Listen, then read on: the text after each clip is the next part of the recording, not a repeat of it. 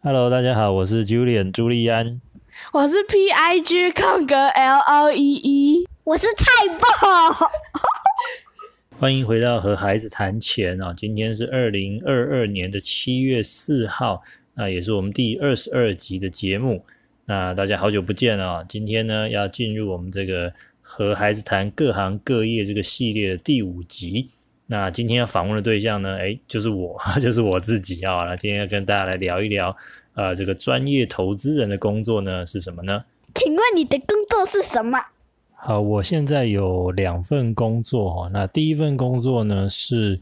呃专职的这个股市投资人，这个也是我的本业哦。那所谓的股市投资人呢，就是透过买卖股票或是基金啊，或者一些所谓的金融商品来赚钱。那另外一份工作呢是老师，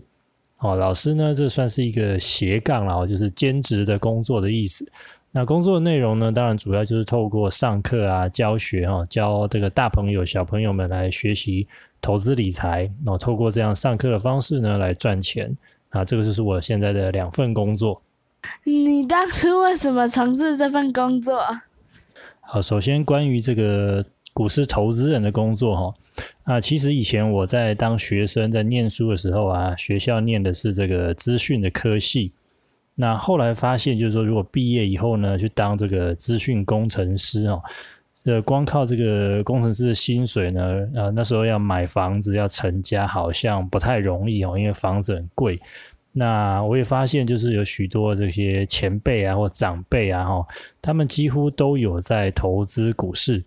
诶，所以当初我就想说，是不是如果要成为这个有钱人哦，好像应该也要学习来投资股市。好，所以一开始只是纯粹为了想要多赚一点钱，然后就自己开始自学，然后研究这个股市怎么投资。然后呢，也摸索了一阵子之后呢，觉得很有趣哦，那就开始呃投入这个股票投资的这个工作。那至于这个老师的这份工作哈，啊。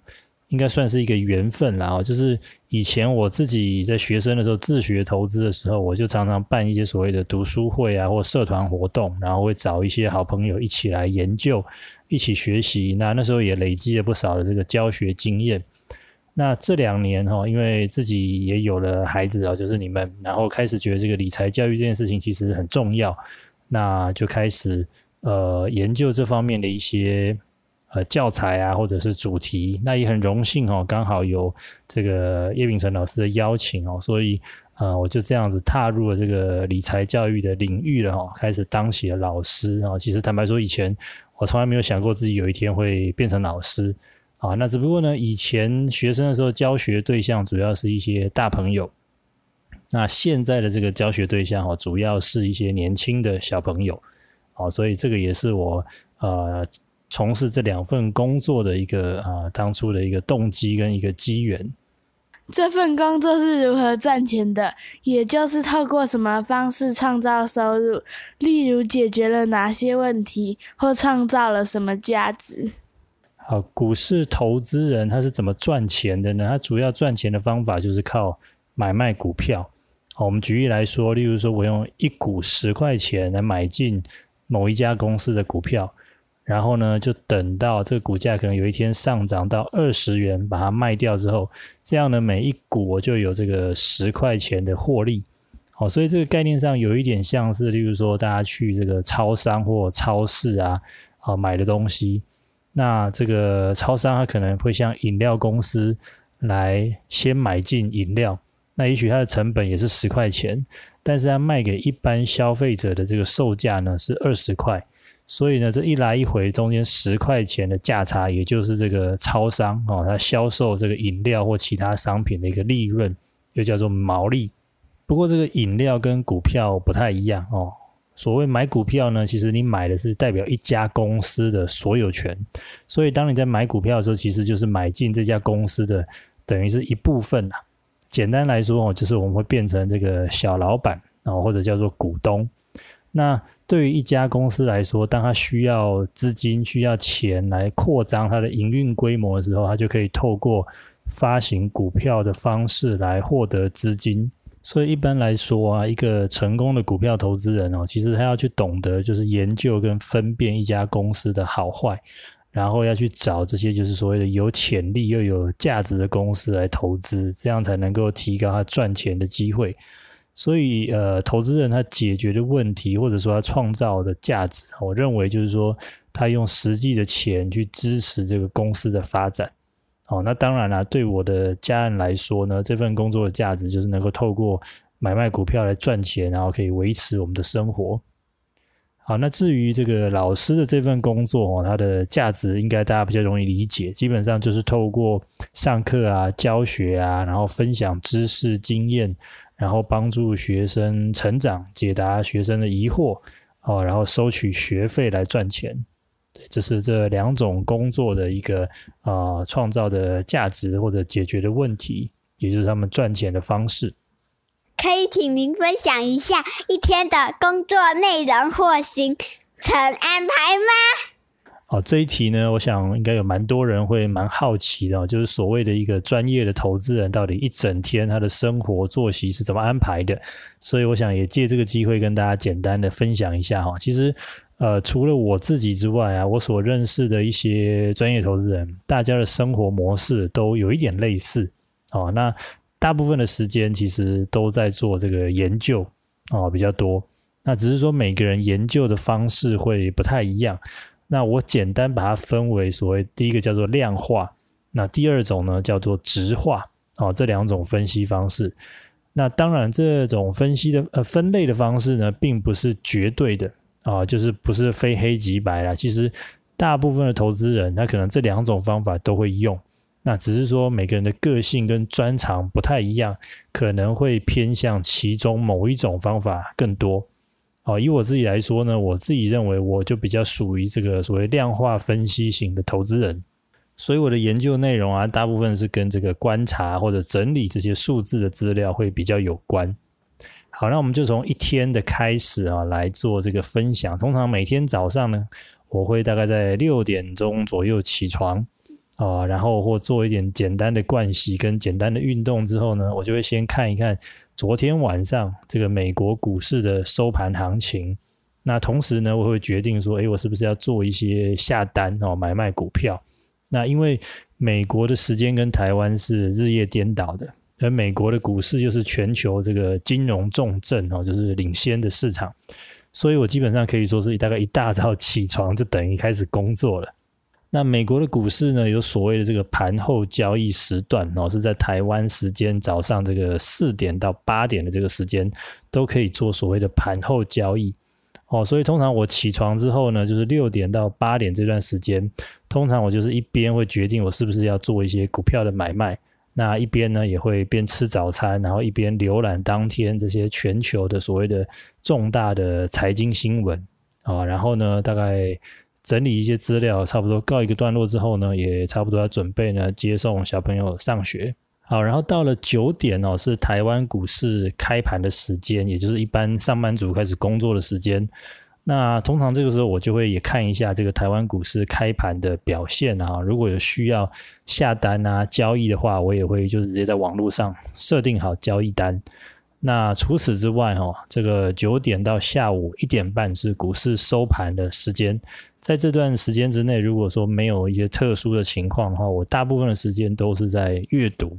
哦，基本上就是很大量的阅读。那这些阅读的内容包括，就是说早上可能还没看完的这个新闻啊、财经讯息，还有可能有参加很多这个投资的社群，然后上面会有传来很多的一些交流的讯息。那当然，如果有需要的话，我就会根据这些新闻啊、这些资料啊，来去调整我的一些研究的数据啊，做一些更新。那如果，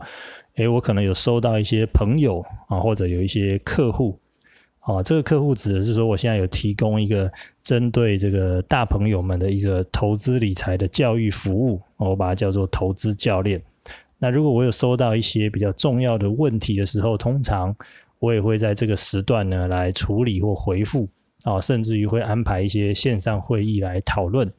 那另外呢，我也会不定期的，就是透过写作的方式啊，把自己的一些想法、投资的想法或观念啊，做一些整理跟厘清。那也会透过这些所谓的社群媒体、社群平台，例如说 Facebook 啊、Line 啊，来做这个分享的交流。那像我最近哈，就是因为呃正好在忙着这个写书，在赶稿，所以其实写作的时间呃占的比例哈，其实也蛮高的。好，那如果当天我都没有什么特别重要的讯息，也没有要开会哦，也没有说需要去外出处理的一些杂物的话呢，那我就会找一些比较值得一读的这些好书啊，或者影片啊，哦来阅读来学习。那基本上到了中午十二点就是我的休息时间啊，一直到现在下午两点左右啊，除了吃午餐，那有时候我大概也会稍微眯一下哦，睡个呃大概二十分钟的这个午觉，恢复一下精神。好，然后到了下午的两点到四点哦，基本上又是我的工作时间。那这个工作内容呢，跟上午大致是差不多的，主要就是在阅读跟研究哦。不过我认识蛮多这个所谓的直化分析哦，这种这样的投资人，他们通常会在下午下午的时间安排比较多的这种访谈啊会议，例如说他们会去。拜访公司，或者说参加一些所谓的法人投资说明会啊，就是简称法说会，或者是一些产品发表会啊等等的活动，因为这个就是他们主要去收集资讯跟做这个投资研究的方式。那因为这个专业投资人的时间通常比较弹性然后所以我也知道很多人会安排一些休闲活动。例如像我以前我住的地方社区有游泳池，所以我也会利用下午的时间啊去运动啊健身。哦，那比较可惜就是现在住的地方就没有这些设施哈，就比较偷懒。那或者我也知道有很多人会利用这个平日的时间安排旅游跟家人出游啊，这样就可以避开这个假日的人潮啊。不过虽然在这个旅游的期间，通常啊，我们投资人还是会安排一些空档的时间哈，继续来做这个研究的工作啦。因为呃，这些研究基本上可以说是已经我们生活的一部分了。那另外哈，我也知道有很多投资人其实每天花蛮多的时间在打电动哦，我指的是真的电动游戏、电玩游戏。啊，不过我自己其实对这个电玩的游戏兴趣不是那么大了哈，因为我觉得参与这个股市的投资本身其实就是一个像全世界这种世界级的竞赛哈。那如果撇开就是研究投资的这个部分不谈的话，其实你光在买卖啊、股票啊、交易这件事情，其实它就是一个跟全世界的这个。优秀的投资人哦，在竞赛，所以你就好像是一场全球的这种电竞比赛一样，只不过它的游戏内容变成像是啊在投资哦，那这个分数呢，游戏的分数就是你实际上的金钱哦，赚了钱或赔了钱，就是你实际的得分。那而且现在很多这种所谓的交易投资的工具啊，其实都是透过电脑网络来进行，甚至有一些手机的 APP 哦，它的操作界面。就设计的跟这个电玩游戏根本就是非常的相似哦。那我自己买卖股票的频率算是比较低的哦，可能有时候几天或者是几个礼拜才会买卖一回合。但是呢，有一些就是他们从事买卖频率比较高的投资人啊，例如说他们会从事所谓叫做当冲的交易。也就是在一天之内呢，可能哎买买卖卖来回哦好几轮，甚至于哦有时候每一次的买进卖出可能只有几秒钟不到的时间。那像这样的投资人，他们大部分的时间几乎哦都是需要一直紧盯这个市场价格的变化，所以呢要非常频繁的操作键盘或滑鼠。那其实从这个外表看起来哦，他们其实跟这个所谓的电竞选手哦真的是非常的相似。好，时间到了下午四点以后，我就要准备接小朋友放学了。那就是就进入这个家庭时间了。那在晚餐之后到这个九点半哦，晚上九点半美国股市开盘这段时间，那如果需要的话，我也会继续白天一些没有完成的工作，或者呢也会提前准备这个下单交易哈。那美国股市呢，在台湾的时间下午四点到九点半，这个是属于所谓的盘前交易时段哦，所以也可以来买卖股票。那正式的开盘是在晚上九点半以后哈，如果没有意外的话呢，我也会看一下这个开盘的情况，然后看看有没有需要调整这个买卖股票的交易单。那如果没有什么问题的话，通常大概晚上十点左右，就会准备上床睡觉了。以上呢，就是我个人一天大概的一个作息的状况了。当然，不代表所有的专业投资人都是这样子啊，毕竟每个人还是不太一样。那不论是哪一种模式，就是如果这样的一个生活形态哦，是你所向往的样子的话，那么的确可以朝这个专业投资人这个工作这个方向去努力。那但是相对的，如果说其实你不是很喜欢这种枯燥的研究工作啊，或者是去一直像这样打电动啊这样的生活，电竞选手这样的生活，其实也不一定要勉强自己。这份工作有什么辛苦的地方吗？呃，工作辛苦的地方，如果就这个投资人来说哈，那一般人去上班的话，他只要把他的工作做好，基本上都可以领到薪水哦，都可以有收入。但是呢，如果你是做像投资人、专业投资人这样的工作，因为我们是买卖股票，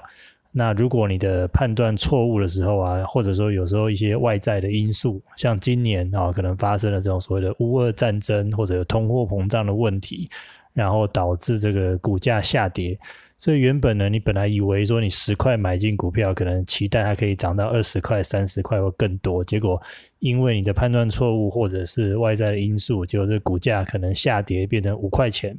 哦，那这样这个情况下，你不仅没有收入，而且可能还会赔上你的本钱哦。所以这个是呃专业投资人跟一般的这个工作或上班族最大的不同。那我想这个也是最辛苦的地方。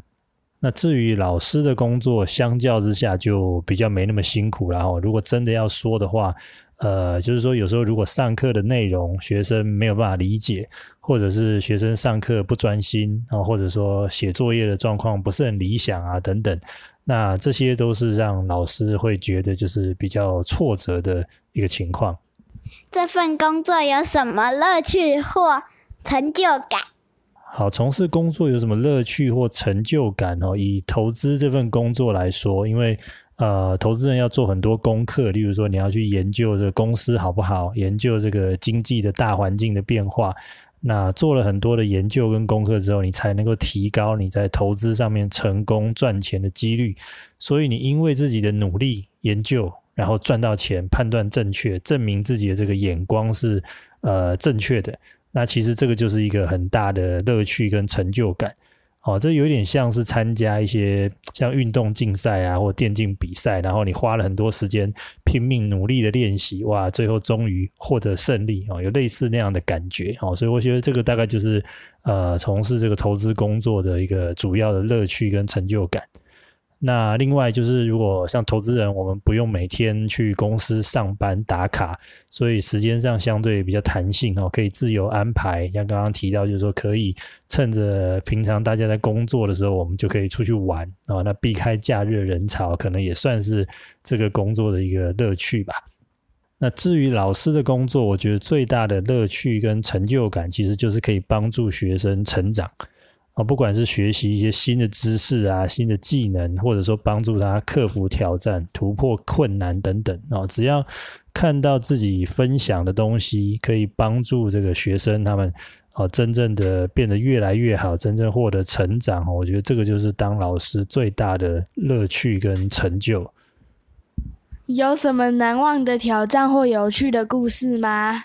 呃，我觉得最难忘的应该就是在两年前哦，二零二零年的时候，新冠病毒的 COVID nineteen 的疫情刚爆发的时候，那全世界的股市哦，都因为这个疫情的恐慌大幅下跌，那下跌幅度大概有三十到四十个 percent 哦，百分之四十这么多。也就是说，如果你运气很好，在疫疫情，然后在疫情爆发之前，你进场去投资股市，那每投资一百块哦，你在疫情爆发之后那两三个月，你可能很快就只剩下大概六十块左右哦，所以这算是相当严重的一个损失了。那不过当时呢，我是按照自己的一个经验跟判断哦，所以回想起来其实也是很幸运，就是我有避开了这个疫情影响的这个股市的下跌这样的损失，而且呢，在不久之后哦，虽然这个疫情还才开始要蔓延，但是我们的股票市场呢，却因为政府还有这个所谓的中央银行，他们推出了一系列这个振兴的政策，结果呢的刺激股市哦大幅的上涨。所以我也是很幸运的，又重新回到股市，而且又把握住这一波上涨的这个行情。哦，所以其实那时候很多人去怀疑，哈，这质疑说，哎，这个疫情这么严重，这么多人死亡的，可是经济怎么可能会好呢？股市怎么可能会涨呢？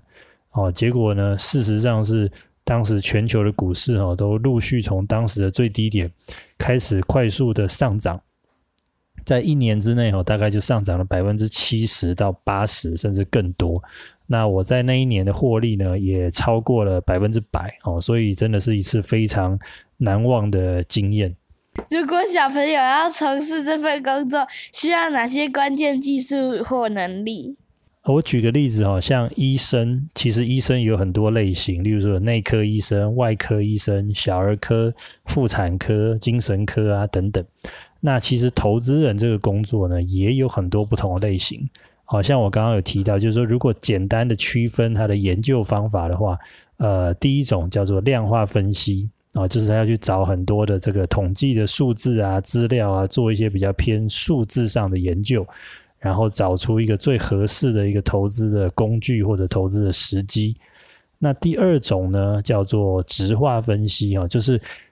数字比较难表现出来的这种资料，都算是直化的范围。哦，举例来说，例如说一个公司的老板，他的诚信怎么样？他说话算不算话？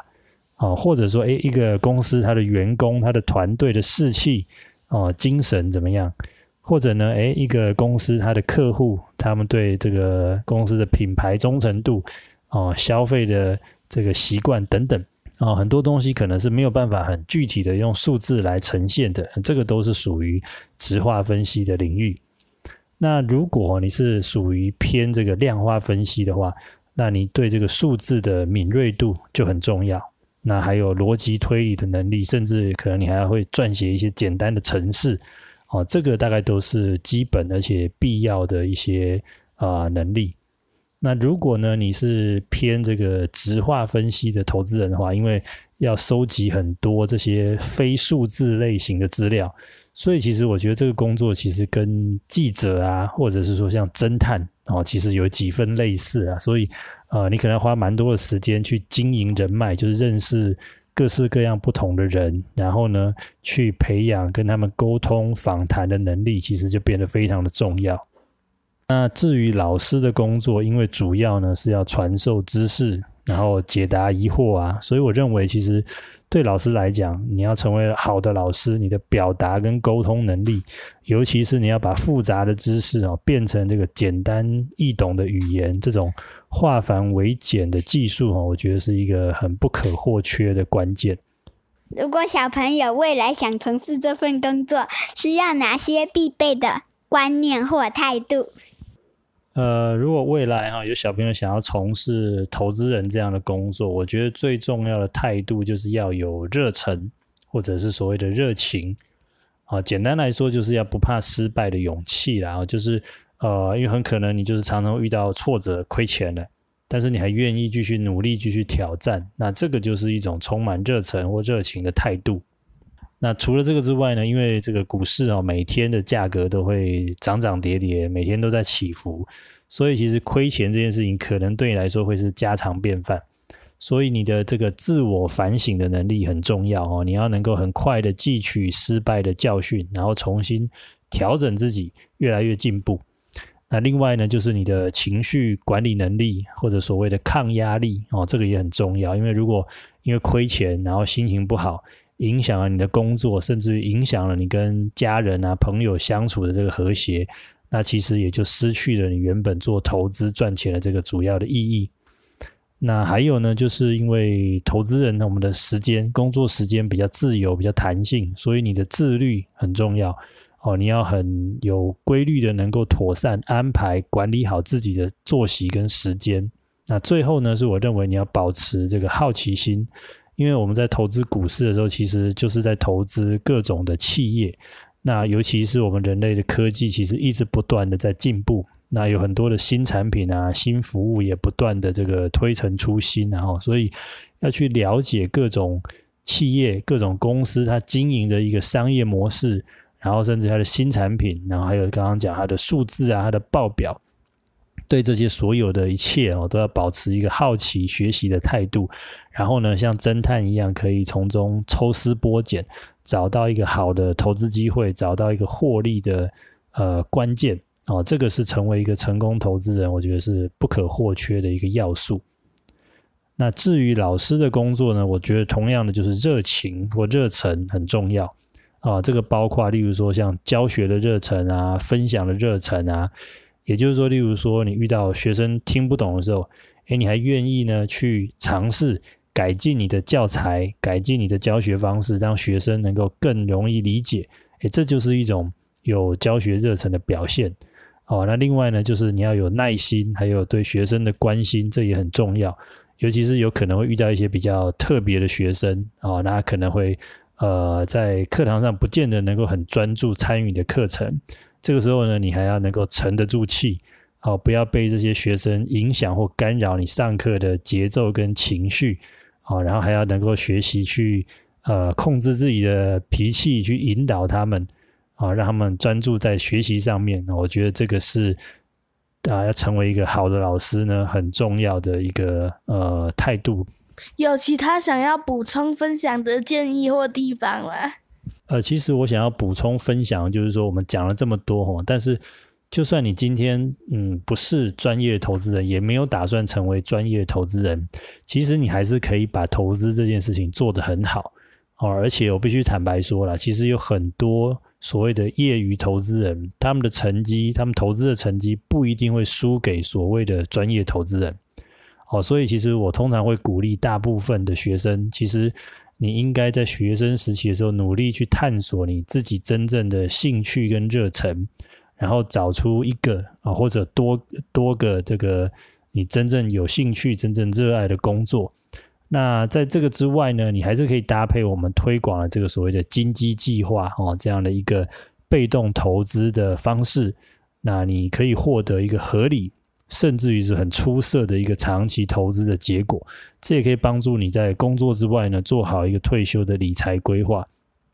那如此一来哦，你不仅可以就是从事你自己真正热爱的工作，同时也可以兼顾在投资理财上的需求。我觉得这是真正的一举二得哦，也是我投资啊投入这个理财教育很重要的一个关键，也是我想要推广的一个理念。事实上呢，有些人以为就是说专业投资人是不是一定赚很多哈？那，赚的大把大把的钞票。但是就我所知，其实所谓的专业投资人这个工作，跟其他的行业、其他的工作也一样，哦，表现的很出色的呢，当然有，可是呢，也是相对的少数。举例来说，如果我们单纯的用这个数字的规模来衡量的话，在我所认识的这些专业投资人里面呢。当然也有这种管理，可能是超过数十亿资金的这样的一个规模哦，那每年的收入可能就是好几亿这样的所谓的这个大神级的人物。但是这样的人呢，真的是相对的很少很少。那比较多的呢，他们管理的这个资金规模大概就是在千万左右啊，那每年的收入呢，大概就是上百万这样的一个水平。那其实所以这个金额来看呢，很多行业哦，其实优秀的这个。呃，从业人员，我们说行行出状元嘛，哦，其实很多行业也都有机会达成这样的一个收入水平哦，所以并不是说成为专业投资人，他的收入一定就会比其他的行业高。那专业投资人其实也只是一种工作形态，只要说你的投资能够让收入来负担你的生活开销，你就有机会成为专业投资人。哦，不过我也发现，就是说我所认识的这些专业投资人都是有一个共同点，就是说大家真的对投资都非常有热忱哦。尤其是像这个，尤其像今年，例如说遇到这个市场表现不好的时候，很多人亏钱的时候，我们还是能够这个乐此不疲的哦，持续的参与这个全球的这场金融竞赛。哦，我觉得这个大概就是因为我们也真的很享受这份工作的乐趣跟成就吧。这份工作属于 ESBI 的哪里种类型？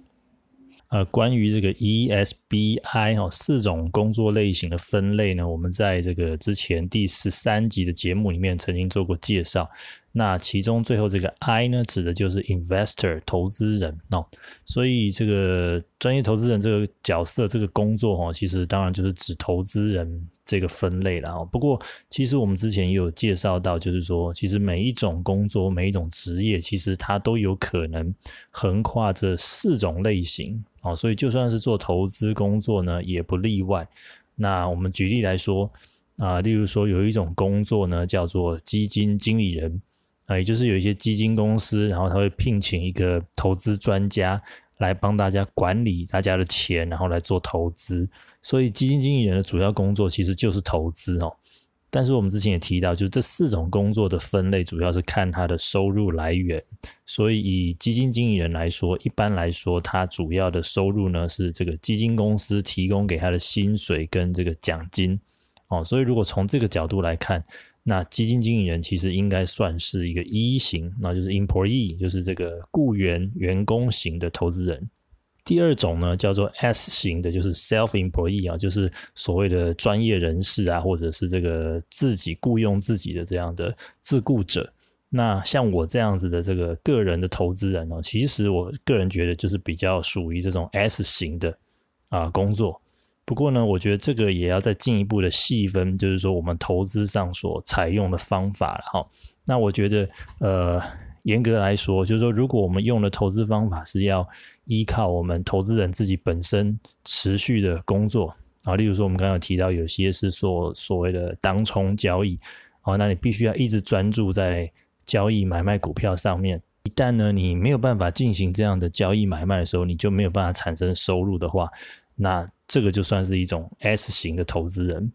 哦，那相对的就是说，如果你采用的这个投资方法，你可以放手让你的这个投资工具或者是投资策略能够自己啊自行运作啊，就我们所谓的 auto run，然后呢就能够产生收入，不太需要就是靠这个人为啊投资人一直持续的去关注、持续的去参与的话，那这个呢就可以算是一个典型的 I 型的 investor 投资人。啊，那当然了，也有一些这个投资人，他把他的投资事业经营的非常成功，所以他甚至进一步呢开始啊招募这个员工啊一起研究，然后组成一个专业的团队啊，变成一个企业来经营。那像这样子呢，其实他就算是一个 B 型啊，business owner，也就是一个所谓的企业家，那变成一个投资企业家。所以呢，其实以投资人这个工作这个身份来讲，他也是有可能啊，在 ESBI 四个领域之内有各种不同的这个表现。好，最后一个问题啊，轮到来问你们，就是你们长大以后呢，会不会也想要从事这个专业投资人的工作？那为什么？哦，那如果不想的话，现在有没有想到以后有想要做的工作吗？我不要当专业投资人，呃，文学方面的工作，比如说，像是作家，或是编剧，或是导演，或是呃呃，差不多吧。好，祝福你啊，能够找到一个你真正有热忱的工作，那一样能够透过我们。呃，分享的这个金鸡计划呢，在一边工作之外呢，也能够做好自己的投资理财跟退休的规划。好，接下来请杰斯为我们带来冷笑话时间。有一天，有一个男人遇到了天神，他就跟天神说：“神啊，请让我变成全世界的女人看到我都会尖叫的样子吧。”然后那个男人就变蟑螂了。啊哈哈哈哈哈！今天的节目就到这边告一个段落喽。请帮我们按赞、订阅以及开启小铃铛。我们下次见，拜拜。